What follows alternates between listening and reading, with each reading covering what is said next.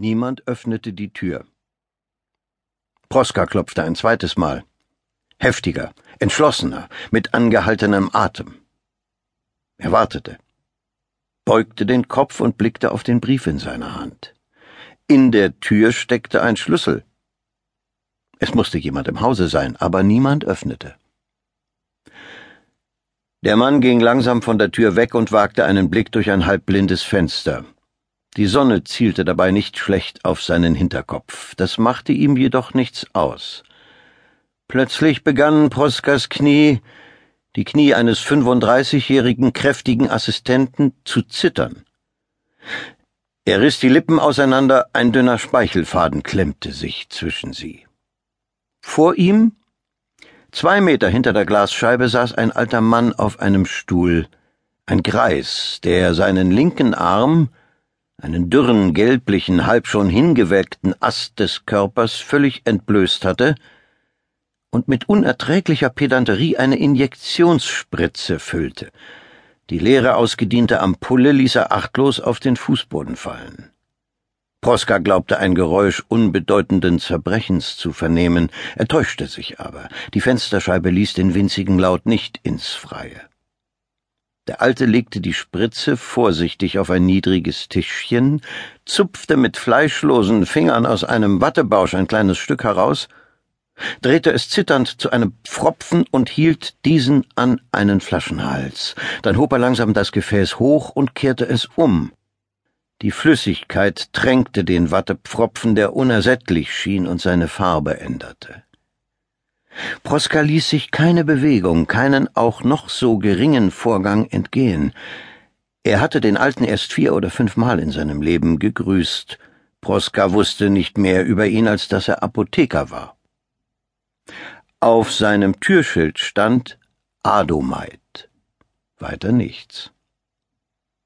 Der Alte rieb mit dem Wattepfropfen eine Stelle auf seinem Unterarm ab und wartete einen Augenblick. Während er wartete, schielte er über den metallenen Rand seiner Brille auf die Injektionsnadel, die in der Sonne blinkte. Was wird er tun? Wird er sich in den Arm stechen, in eine Ader? Warum tut der Alte das? Proskas Mundwinkel zuckten. Adomeit griff nach der Spritze und führte sie dicht an seine Brillengläser. Er drückte flüchtig auf den Stängel, aus der Nadel schoss in dünnem Strahl eine braune Flüssigkeit.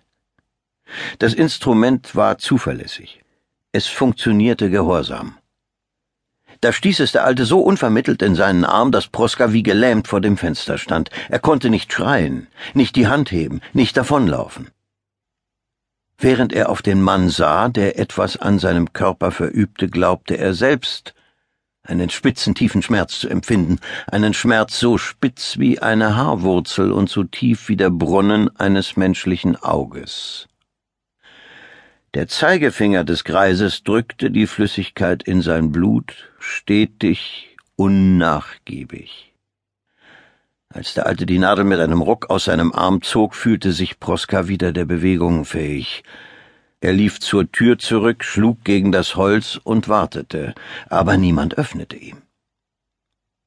Vorsichtig drückte er die Klinke hinunter.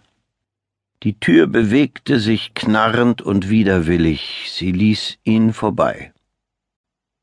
Guten Tag, sagte Proska. Seine Stimme klang heiser. Der Alte antwortete nicht. Er hatte den Mann, der in sein Zimmer getreten war, offenbar noch nicht bemerkt.